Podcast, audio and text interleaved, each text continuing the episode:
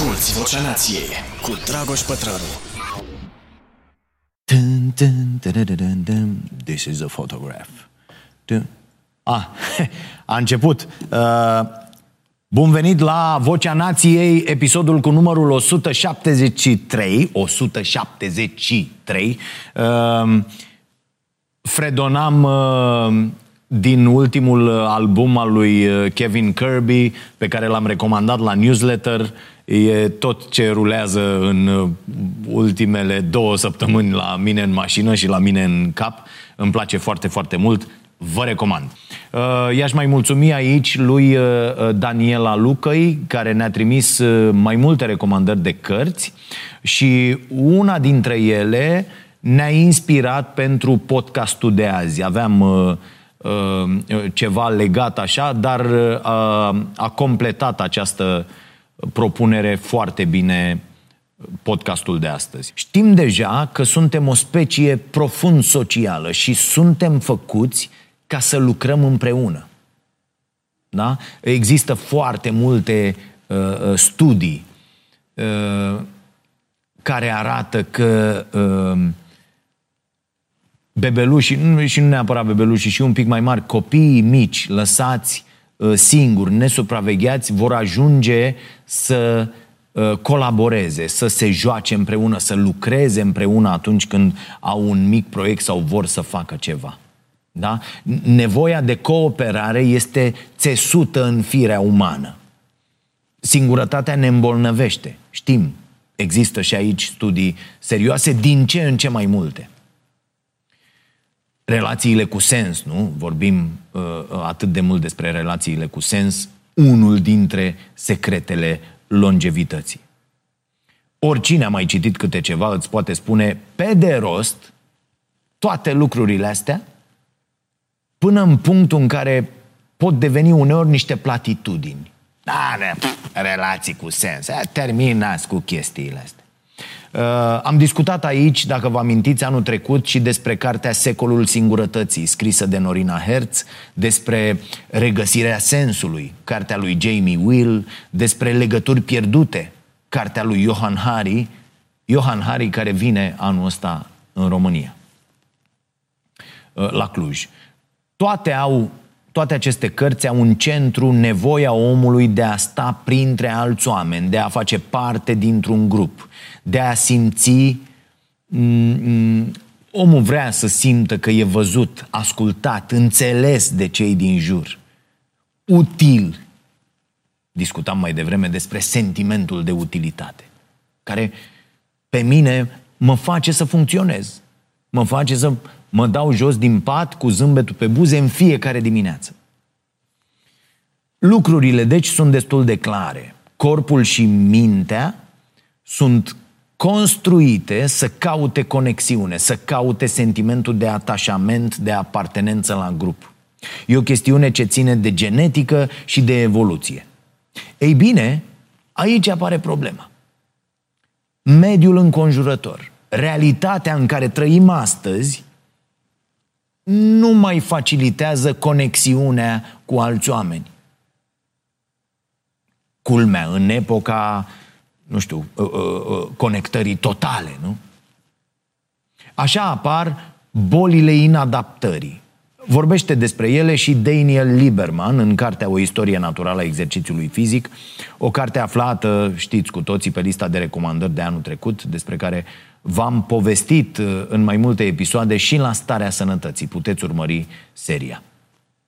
Lieberman susține că aceste boli ale inadaptării sunt niște afecțiuni cauzate de interacțiuni dăunătoare între gene și mediu, în condițiile în care mediul a suferit schimbări recente radicale. Cu alte cuvinte, mediul s-a schimbat mai repede decât poate corpul nostru să se adapteze. Și de aici apar nepotrivirile. De exemplu, stăm prea mult jos. În moduri în care nu eram obișnuiți să stăm în trecut, acum mii de ani. Avem scaune cu spătar. ceea ce n-am avut în mare parte din istoria noastră. Dacă ar fi un ceas toată existența noastră, un, un, un cadran de ceas, da, și am zice, băi, de la ora zero, da, până la ora douăzeci și patru, spătarul ăsta a apărut undeva la, la miezul nopții, la fără câteva minute. Un minut, câteva secunde. Mediul, deci, s-a schimbat. Foarte mult și foarte accelerat în, în ultimii ani.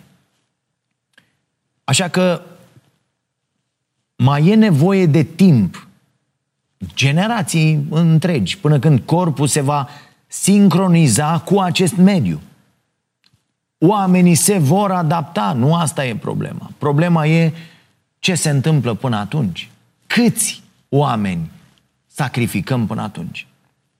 E, din aceste nepotriviri, zice Lieberman, pot să apară bolile inadaptării. Diabetul, obezitatea, afecțiunile cardiovasculare, chiar și boala Alzheimer e cauzată cel puțin parti, parțial de neadaptarea la mediu. Lieberman zice că boala Alzheimer e de douăzeci de ori, de douăzeci de ori mai frecvent întâlnită în țările industrializate decât în societățile neindustrializate. De ce oare? Doar unii dintre noi se îmbolnăvesc de diabet sau de afecțiuni cardiace, însă aproape toți ne vom simți deseori anxioși, deprimați. Și Lieberman se întreabă dacă nu cumva anxietatea și depresia ar putea fi cauzate de faptul că trebuie să facem zilnic față unor factori de mediu noi, care implică mai puțină activitate fizică. N-avem studii foarte clare, însă e destul de clar că aceste tulburări devin tot mai frecvente și sunt puternic influențate de schimbări rapide care au loc în mediul fizic și social. E nevoie de, de, de fapt, nevoia asta de conexiune cu alți oameni este inhibată de schimbările care se petrec în mediul înconjurător. Asta ar putea să pară un paradox, pentru că, așa cum ziceam, trăim vremuri în care e mult mai ușor să comunicăm unii cu alții. În cartea Creierul Ecranului, o carte pe care am recomandat-o săptămâna trecută în newsletter, Anders Hansen vorbește despre lipsa de sincronizare a creierului cu vremurile în care trăim. El argumentează că anxietatea, lipsa de concentrare, faptul că dormim puțin și prost, sunt și ele efecte ale lipsei de sincronizare a creierului cu societatea digitală de astăzi. Cu alte cuvinte, sunt bolile inadaptării, chiar dacă Hansen nu folosește acest termen. Iar asta se întâmplă pentru că, deși adaptabilitatea este una dintre cele mai importante trăsături ale omului, n-am reușit încă să ne adaptăm în totalitate la vremurile în care trăim. Stilul de viață digital pe care l-am adoptat atât de rapid e și el responsabil pentru măcar o parte din creșterea uriașă a numărului de tineri cu probleme în ultimii ani. Și nu e vorba doar despre tineri. Și adulții au aceleași probleme. Hansen spune că niciodată în istoria omenirii n-am fost nevoiți să ne schimbăm comportamentul atât de rapid ca în ultimele câteva decenii. E valabil și cu ceea ce mâncăm. Vedeți, undeva acum vreo patruzeci cincizeci de ani, toată industria alimentară și toată omenirea, în legătură cu ce băgăm în noi, a luat-o într-o direcție, în loc să o ia în direcția opusă. Și procesarea asta nenorocită, care s-a făcut pentru profitul cu orice preț, este ceea ce ne omoară acum principal în materie de nutriție. Apoi, revenind aici, știm de la David Eagleman din cartea LiveWired, v-am recomandat-o, am discutat despre ea de asemenea. Uh, mai sunt două cărți ale lui traduse la noi, spre deosebire de LiveWired, uh, Creierul povestea noastră și Incognito. Uh, Există o capacitate uriașă a creierului de a se transforma constant, de a se adapta. Și da, e adevărat, plasticitatea asta a creierului este ceva fantastic. Asta înseamnă că până la finalul vieții suntem într-o continuă transformare. Însă asta vine la pachet pentru mulți dintre noi și cu aceste boli ale inadaptării. Și atenție, nu e vorba doar de lipsa de sincronizare a creierului cu mediul digital. E vorba și de faptul că orașele în care trăim s-au dezvoltat aiurea, haotic. E vorba și de faptul că nu avem spații, nu mai avem spații în care să ne putem strânge, să ne putem aduna, să putem să fim împreună. Mergeți printre blocuri, mai ales cei care v-ați născut înainte de optzeci și nouă și ați prins o bucată din copilărie înainte de optzeci și nouă. Și spuneți-mi unde mai vedeți copii de toate vârstele adunați în fața blocului, la o scară, jucând pititea, jucând acele jocuri ale copilăriei care ne țineau împreună. Despre o, o miuță nu mai vorbesc, un tenis cu piciorul, un totul e ocupat de mașini. Nu mai există aceste spații. Apoi nu avem spații în care să, să, să învățăm cum să fim împreună.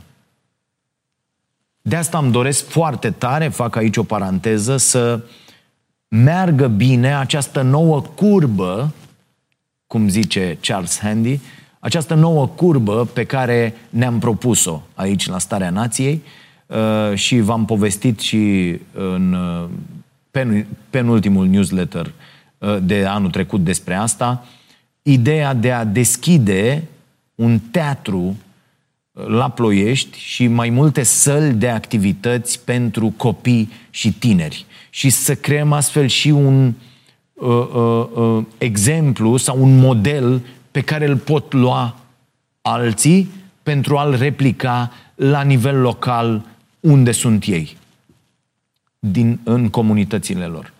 Din păcate, căutăm de câțiva ani și n-am reușit să găsim alte variante și nici sprijin instituțional de la autorități pentru un spațiu de întâlnire, pentru un spațiu social, pentru un cămin cultural în comunitatea din care fac și eu parte.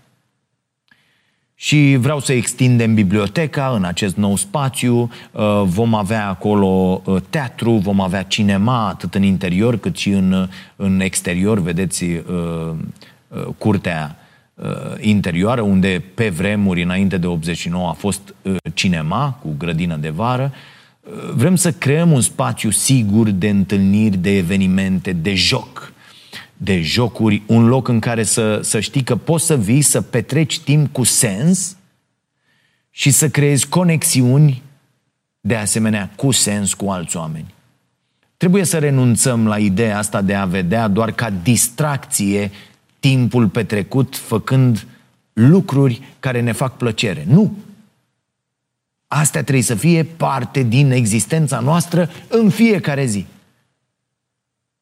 Am ajuns să atribuim un sens negativ acestui cuvânt, să te lași distras. A ajuns să însemne că nu te concentrezi sau că nu atribui importanță lucrurilor serioase din jur. Când ești distras, nu poți fi productiv. Și nici când ești distrat. Dar am văzut, citind și cartea Zorii tuturor lucrurilor, despre care am povestit data trecută, că din distracție, din spectacol, au venit de-a lungul timpului foarte multe inovații sociale. Cred că trebuie să dezbrăcăm de conotații negative ideea că atunci când nu faci lucruri serioase, când nu contribui la profitul cuiva, când nu muncești, pierzi timpul. Dacă reușim să petrecem timpul liber făcând cu intenție lucruri frumoase, acela, dragii mei, e un timp câștigat. E un timp trăit. Și vă întreb, Așa, dacă vă uitați în oglindă și sunteți sinceri, de cât timp n-ați mai trăit? Și mai cred că trebuie să reușim să înlocuim timpul pierdut, care e chiar timp pierdut, timpul pierdut la, la, la mall-uri, de pildă, alergând dintr-un magazin în altul, ca să ne păcălim prin nevoia asta, prin, prin consum, de fapt, nevoia asta de sens. Că asta căutăm cu toții, nu? Sens. Cred că asta se poate obține cu astfel de spații precum cel pe care mi-l imaginez eu și uh, unde sper să ne apucăm de treabă cât de curând. Vom avea nevoie de ajutorul tuturor. Noi n-avem resursele necesare să transformăm acel spațiu așa cum uh, uh, ne dorim. Dar mizăm foarte mult pe sprijinul comunității, pe sprijinul uh, tribului nostru, pe sprijinul tuturor celor care deja s-au înscris ca voluntari, că e foarte mult, uh, e, în primul rând e foarte multă muncă brută acolo, uh, dar uh, eu cred că va ieși ceva extraordinar în mai puțin de un an. Așadar, avem nevoie de aceste spații în care să știi că vei găsi oameni cu care poți lega conexiuni, pentru că alegeți, de exemplu, aceeași carte din bibliotecă și începeți o conversație de acolo. Sau vă înscrieți la aceeași discuție despre o anumită idee.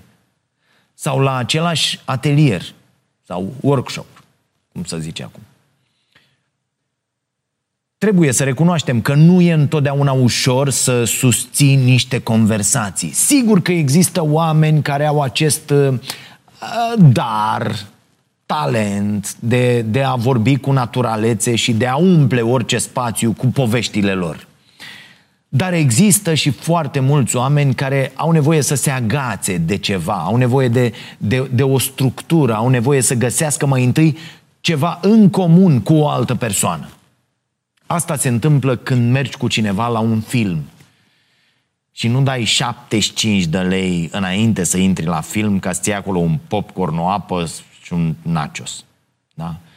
Deci când mergi cu cineva la, la un film sau la teatru, la un concert, la, la o expoziție, pentru ca mai apoi să aveți acest lucru în comun pe care să-l puteți discuta. Și de acolo cerul e limita. Avem nevoie de aceste contexte în care să ne fie simplu să fim împreună și să ne fie simplu să ne găsim unii pe alții.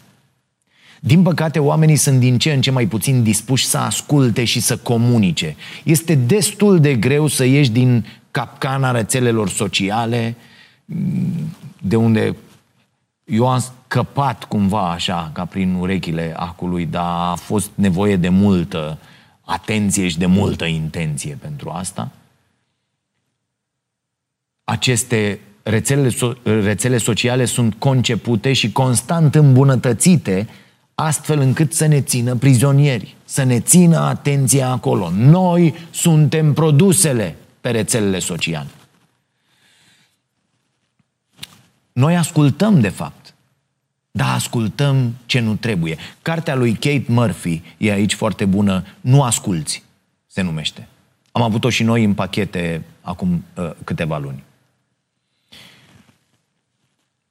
Și apropo de timpul ăsta pierdut, vi-l readuc în atenție pe Burkeman cu uh, acea carte a lui excelentă, patru mii de săptămâni.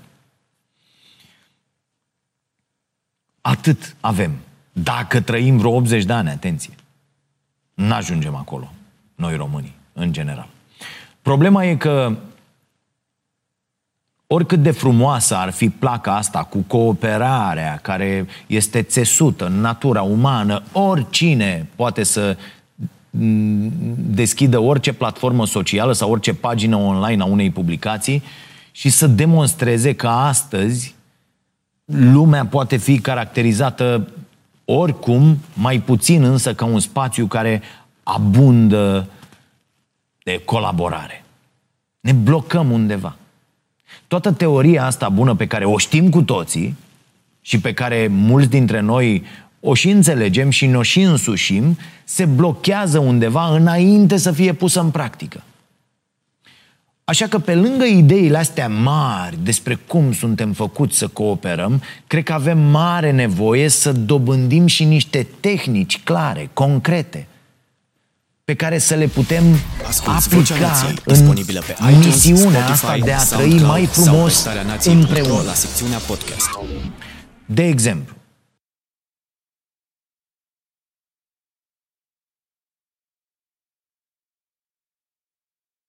cred că ar ajuta să învățăm cum putem comunica mai bine unii cu alții, pentru că de multe ori problema nu e că nu împărtășim idei comune, ci că exprimăm atât de greșit ce vrem să spunem, încât creăm doar apartenența că, creăm doar aparența că nu ne putem înțelege, că, că ne-am contrazice. Ei bine, arta asta a comunicării, știm cu toții, poate fi învățată. Există și aici o întreagă literatură. Există apoi niște lucruri pe care le putem învăța ca să încercăm măcar să ne înțelegem mai bine unii pe alții și, în cele din urmă, unii cu alții. Dacă am ști cum să comunicăm mai bine, am vedea că motivele care deseori ne dezbină și care ne fac să ne certăm sunt neînsemnate. Chiar dacă ni se pare că ele au o importanță colosală. Nu.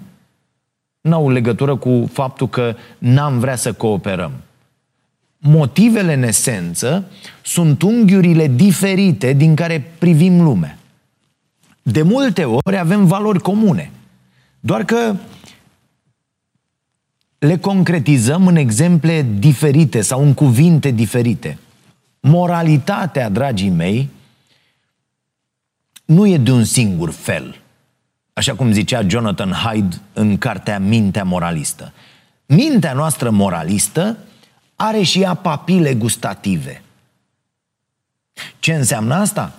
Înseamnă că putem să mâncăm toți același fel de mâncare și fiecăruia să îi separă mai bun sau mai puțin bun, prea dulce sau prea amar, în funcție de felul în care ne-am dezvoltat în timp preferințele și na, felul în care papilele noastre gustative preiau aceste preferințe. Ei bine, exact la fel se întâmplă și atunci când judecăm ceva ca fiind moral sau corect.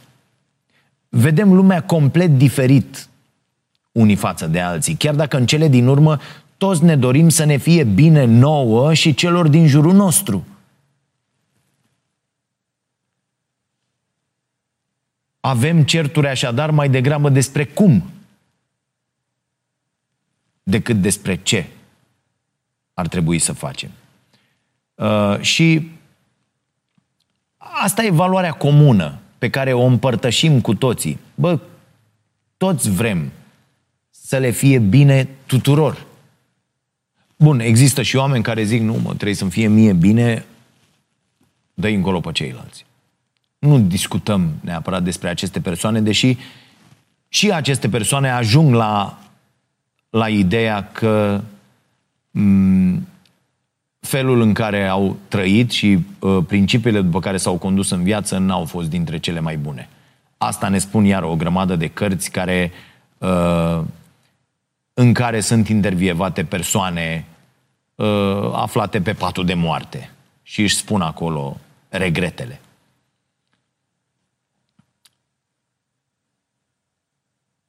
Dacă ar fi să ne îndepărtăm de tot ce ne deosebește, am vedea că există o perspectivă comună, una care ne unește și ne aduce împreună. Perspectiva cosmică o numește Neil deGrasse Tyson. Uh, într-o carte pe care a publicat-o recent, despre, despre care poate că o să povestim în curând, n-am apucat să o, să o citesc, însă am citit ceva despre ea.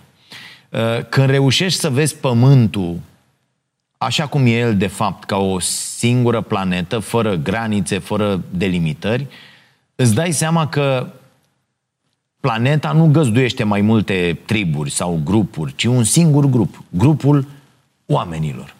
Iar asta ar trebui să reducă volumul oricăror conflicte. Păi și dacii verzi ce ar mai face atunci, nu? Revenind însă la pașii concreți pe care îi putem face, vă spuneam la început că am primit de la uh, Daniel, membru al comunității noastre, o recomandare de carte care ar putea să ajute. E vorba despre cartea Cuvintele îți modelează creierul, tradusă la noi, la editura Curtea Veche. E o carte scrisă de Andrew Newberg, un neurolog și specialist în relația dintre comunicare și funcționarea creierului, și Mark Robert Waldman, cercetător în neuroștiințe. Pornind de la strategiile din această carte, cred că e util să ne gândim cum putem să avem conversații mai bune, conversații cu sens. Adevărul e că, deși ne naștem cu capacitatea de a vorbi, nu prea ne descurcăm atunci când vine vorba despre comunicarea cu alții. Ne alegem prost cuvintele, vorbim mai mult decât trebuie, mai ales eu, nu ascultăm, nu suntem atenți, nu urmărim mesajele subtile pe care ni le oferă interlocutorii noștri, expresiile fețelor, limbajul corpului, tonul.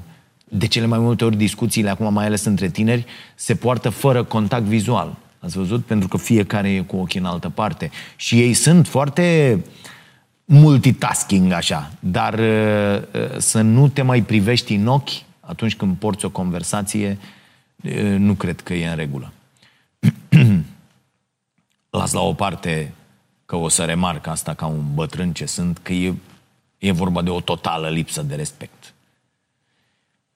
Autorii acestei cărți spun că uh, problema asta, faptul că nu știm să comunicăm, nu vine neapărat din educație, ci mai degrabă dintr-un creier care n-a evoluat suficient. Zonele creierului responsabile pentru comportamentul social, pentru empatie și pentru limbaj nu sunt în totalitate operaționale, atenție, decât pe la treizeci de ani.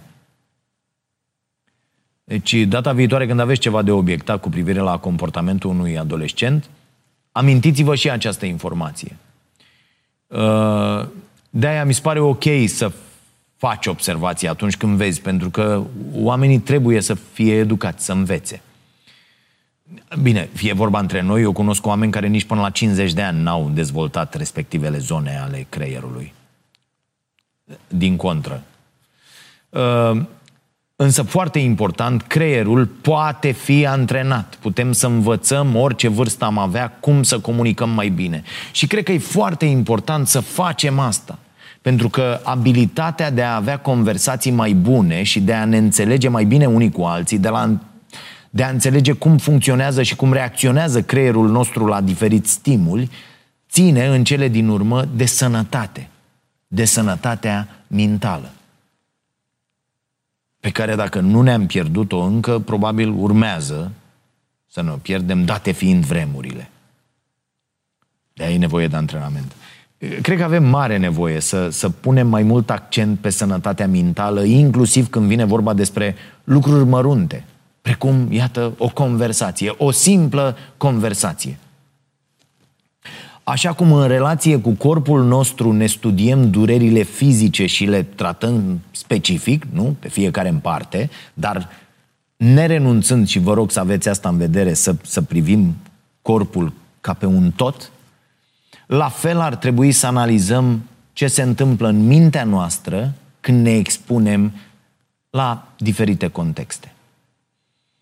Așa cum ne pregătim corpul pentru un eveniment sportiv, de pildă, la fel ar trebui să ne pregătim mintea pentru conversații cu sens. Pentru că uneori o simplă conversație ne poate schimba complet starea de spirit și cu siguranță treceți aproape zilnic prima, prin așa ceva. Câteodată vă dați seama, câteodată nu.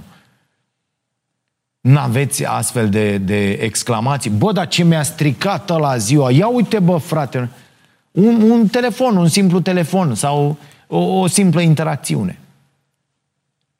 Cuvintele pe care le spunem unui om îi pot schimba acelui om creierul. Așa cum spune și titlul acestei cărți. Cuvintele pe care le auzim de la o persoană ne pot schimba creierul. La fel cum se întâmplă și cu cuvintele pe care le spunem și ne schimbă nouă creierul. De-aia e atât de important cu cine alegem să ne petrecem timpul. De-aia e atât de importantă educația. De-aia e atât de important să citim. De-aia e atât de important, cum spuneam, să ne înconjurăm de oameni, dacă se poate, cel puțin de nivelul nostru.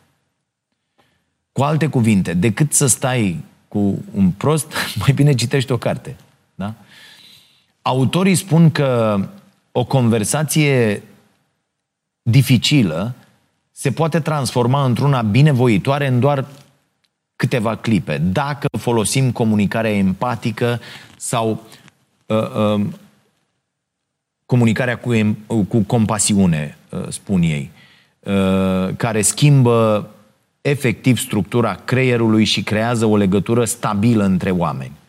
Și în cartea asta sunt prezentate douăsprezece strategii de conversație menite să dea încredere, să aplaneze conflictele și să consolideze legăturile dintre oameni. O să vi le povestesc pe scurt pe cele mai utile. Prima strategie spune că trebuie să ne antrenăm și să ne calmăm mintea înaintea unei conversații. Sigur că nu e ceva ce n-ați auzit, nu e vreun sfat deosebit. Dar cred că uneori e important să ne reamintim lucrurile simple și chiar să încercăm să le aplicăm. Așa cum ne antrenăm înainte de un meci, da, așa cum facem încălzire înainte de niște exerciții fizice, e obligatoriu, tot așa ar trebui să ne antrenăm și să ne calmăm mintea. Fie că facem asta înaintea unei conversații, fie că o facem doar ca să ne liniștim când suntem singuri. Orice conversație în care intrăm cu nervi și fără chef e din start o conversație ratată, o conversație fără sens. Mai bine evităm. Mă rog, pe de altă parte, cine, cine mai are dispoziția necesară de a intra în ziua de azi într-o conversație fără să fie cu nervii întinși la maximum? Deci, din nou, ușor de zis, greu de făcut. Dar există studii serioase, eu studiez asta la nivel de pregătire mentală pentru sportiv, există deci studii care confirmă că dacă îți iei timp să vizualizezi, de pildă, înainte de un meci, cum urmează să câștigi, fază cu fază, performanțele tale cresc. Ei bine, n-avem, din păcate, acest timp la dispoziție, să ne pregătim pentru discuțiile dificile. Uite, până de curând eu n-am crezut deloc în meditație, în sensul că eram convins că nu e pentru mine. Sunt pe cale să-mi schimb părerea. Poate o să vorbim într-un episod viitor și despre asta. Ajută mult, zic autorii, să facem exerciții de respirație. Și există la fel studii serioase care arată că exercițiile de respirație activează acea zonă a creierului care controlează starea de spirit. Și eu am constatat ceva la mine, făcând în ultima perioadă pași timizi către zona asta de meditație. Când te concentrezi pe respirație, indiferent de exercițiu, sunt foarte multe, și mintea ta ajunge ușor, ușor să fie prezentă acolo. Să nu, să nu mai zboare într-o mie de direcții.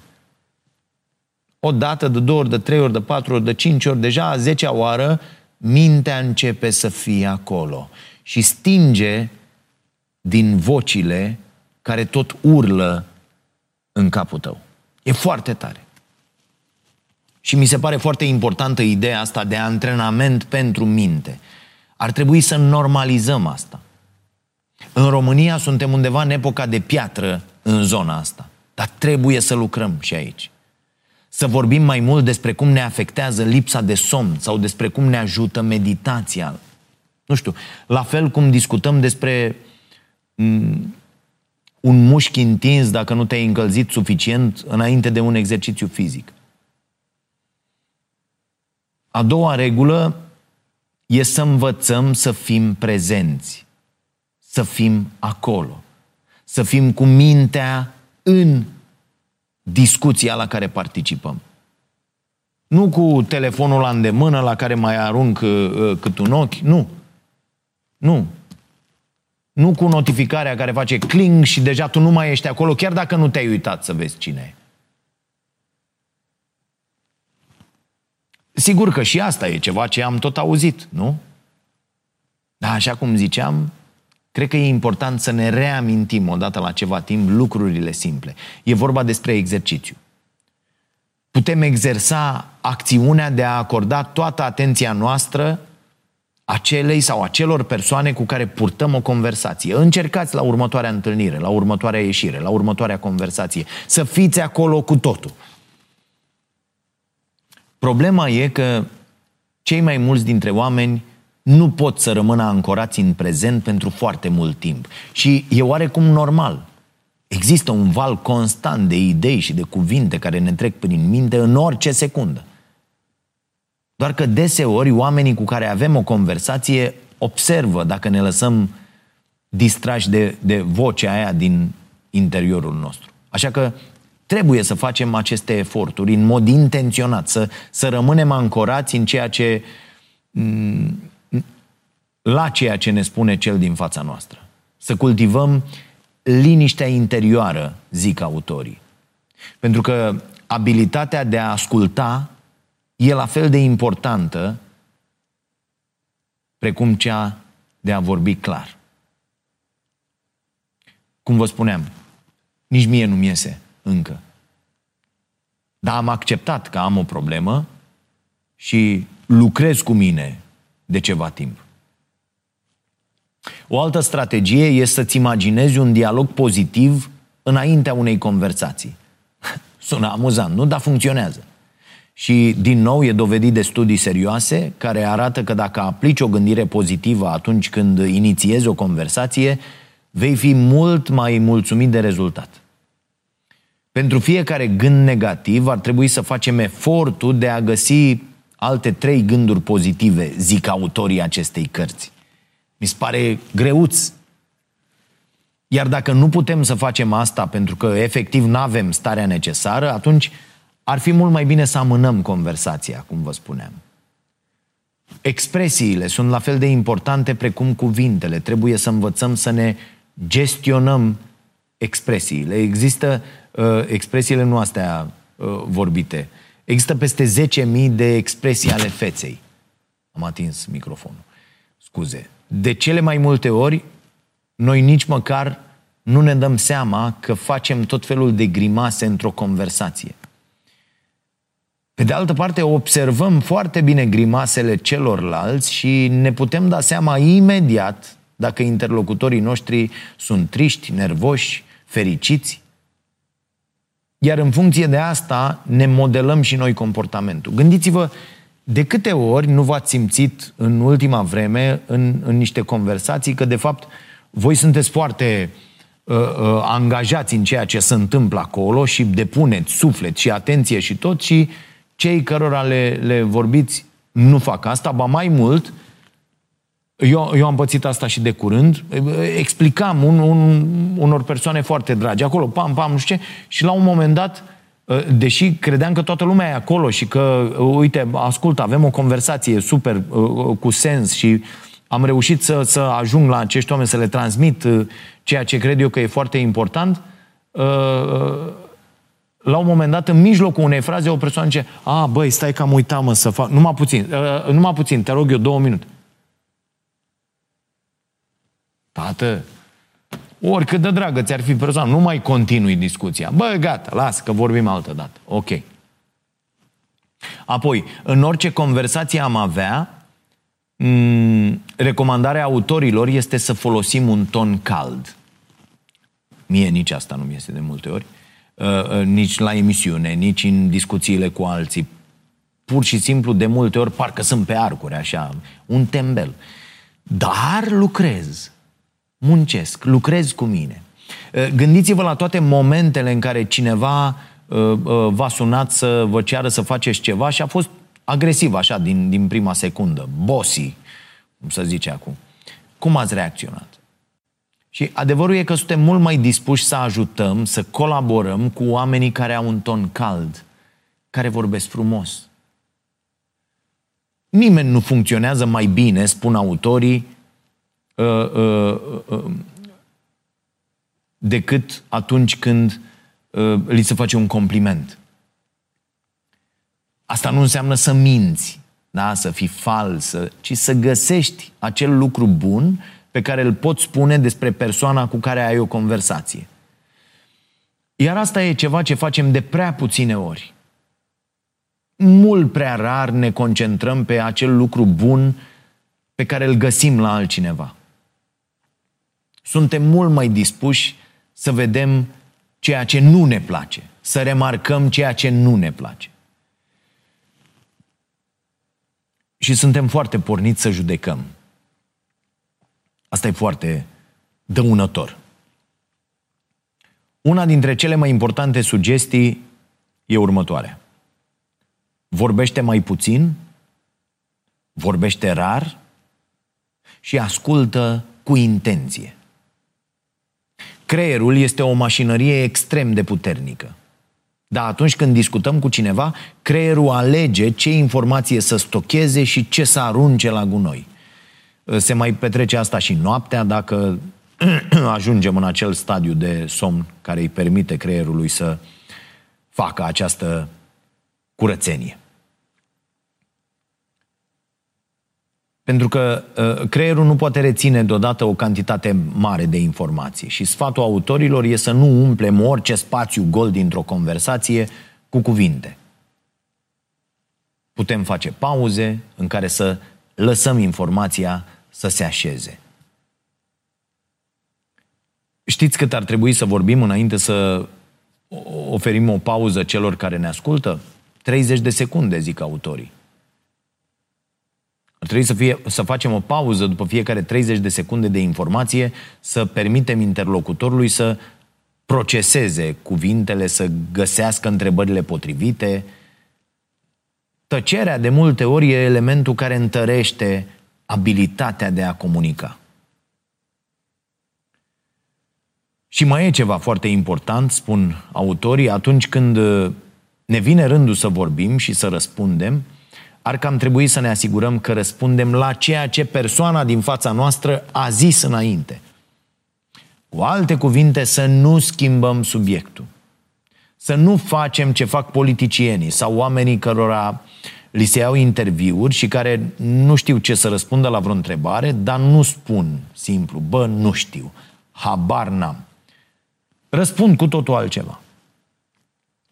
Poate să pară banal, dar într-o lume în care abilitatea de a comunica concret ce simțim și de a asculta cu atenție conduce atât de des la polarizare, la, la grupulețe tot mai restrânse, la echipe care nu funcționează împreună, la relații care se destramă, cred că e important să încercăm să înțelegem cum putem vorbi mai bine, mai clar, mai calm, cu bunătate.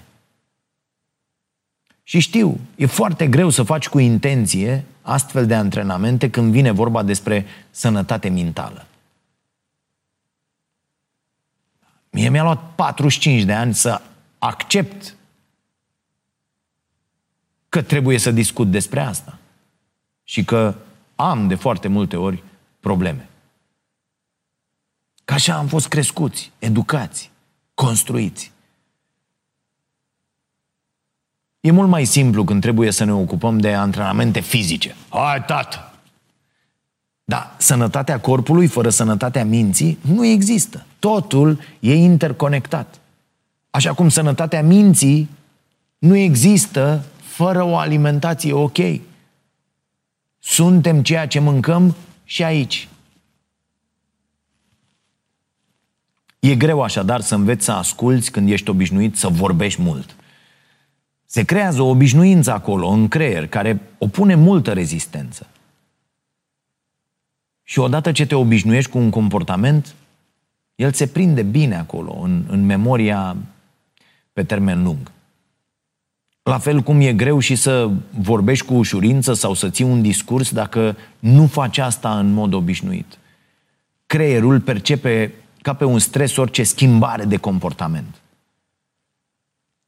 De asta sunt uh, schimbările atât de greu de făcut, iar schimbarea felului în care purtăm conversații unii cu alții necesită multă energie, multă atenție și preocupare, cum ar spune cineva. Dar nu e imposibilă și e un pas necesar pe drumul către o societate care știe cum să trăiască frumos împreună și vă doresc să reușiți să faceți aceste schimbări. Vă reamintesc că avem un grup de suport unde povestim despre toate schimbările astea prin care trecem pe drumul către mai bine. Se întâmplă în fiecare luni de la ora nouăsprezece pe canalul nostru de YouTube, Starea Nației Oficial, și vă puteți face abonament, puteți intra în comunitatea noastră de abonați plătitori. Dacă vreți să povestim mai multe, adică voi să-mi puneți întrebări și eu să răspund la orice vreți voi, vă așteptăm acolo. Da? Un Q and A care se întinde uneori chiar și pe câte două ore și jumătate. Povestim despre sănătate fizică, despre sănătate emoțională, încurajăm uh, progresele de pe drumul ăsta către sănătate și uh, foarte mulți oameni din comunitatea noastră au plecat pe acest drum. Uh, uneori mă mai joc și cu chitara, povestesc despre toate planurile uh, pe care le avem aici la Starea Nației și avem așa o energie bună. Uh, intrați pe canalul nostru de YouTube, apăsați butonul Join, abonează-te, acolo sus în dreapta sau pe unde naiba mai, l-au mai mutat ăștia săptămâna asta și uh, va apar pe ecran toate treptele de abonament pe care le puteți alege. Uh, puteți renunța oricând la acest abonament dacă găsiți în altă parte mai ieftin sau dacă nu sunteți mulțumiți de produs, cum se zice. Ne ajută și pe noi foarte mult dacă ne susțineți și cred că vă dă și vouă sentimentul că ați contribuit la, la construirea unei comunități. E un sentiment foarte bun, promit. Insist, scuze pentru asta, să apăsați butonul de like aici, pe YouTube, astfel încât episodul să le fie propus și altora. Nu mă supăr nici dacă trimiteți link-ul mai departe cunoscuților printr-un mesaj, WhatsApp sau ce vreți voi. Mulțumim! Sigur, vă încurajez, vă încurajez să lăsați și un comentariu dacă vă place ce facem aici, dacă aveți întrebări, propuneri. Ați văzut, astăzi am, am vorbit despre o carte propusă de uh, unul dintre voi. Uh, asta e, trebuie să tot reamintesc și lucrurile astea. Algoritmii YouTube au fost creați astfel încât uh, un, un clip care are cât mai multe reacții, adică like-uri, comentarii sau distribuiri, uh, să fie recomandat mai multor persoane din afara celor care uh, sunt deja abonate. Așa că rolul nostru în răspândirea, uh, rolul vostru, de fapt, în răspândirea acestor subiecte, e la fel de important ca al meu. Nu mi se pare în regulă, dar ăsta e algoritmul. O să închei cu asta. Încercați să aveți conversații cu sens, să vorbiți cu blândețe, Pătrarule, să ascultați cu intenție și să fiți cât mai prezenți pentru cei din jurul vostru. Doar așa putem să ne mai tratăm de aceste boli ale inadaptării și să creăm împreună spații în care nevoia de conexiune să-și găsească mediul în care are nevoie să se manifeste. Să vă fie bine și, dacă puteți, să le faceți bine și celor din jur.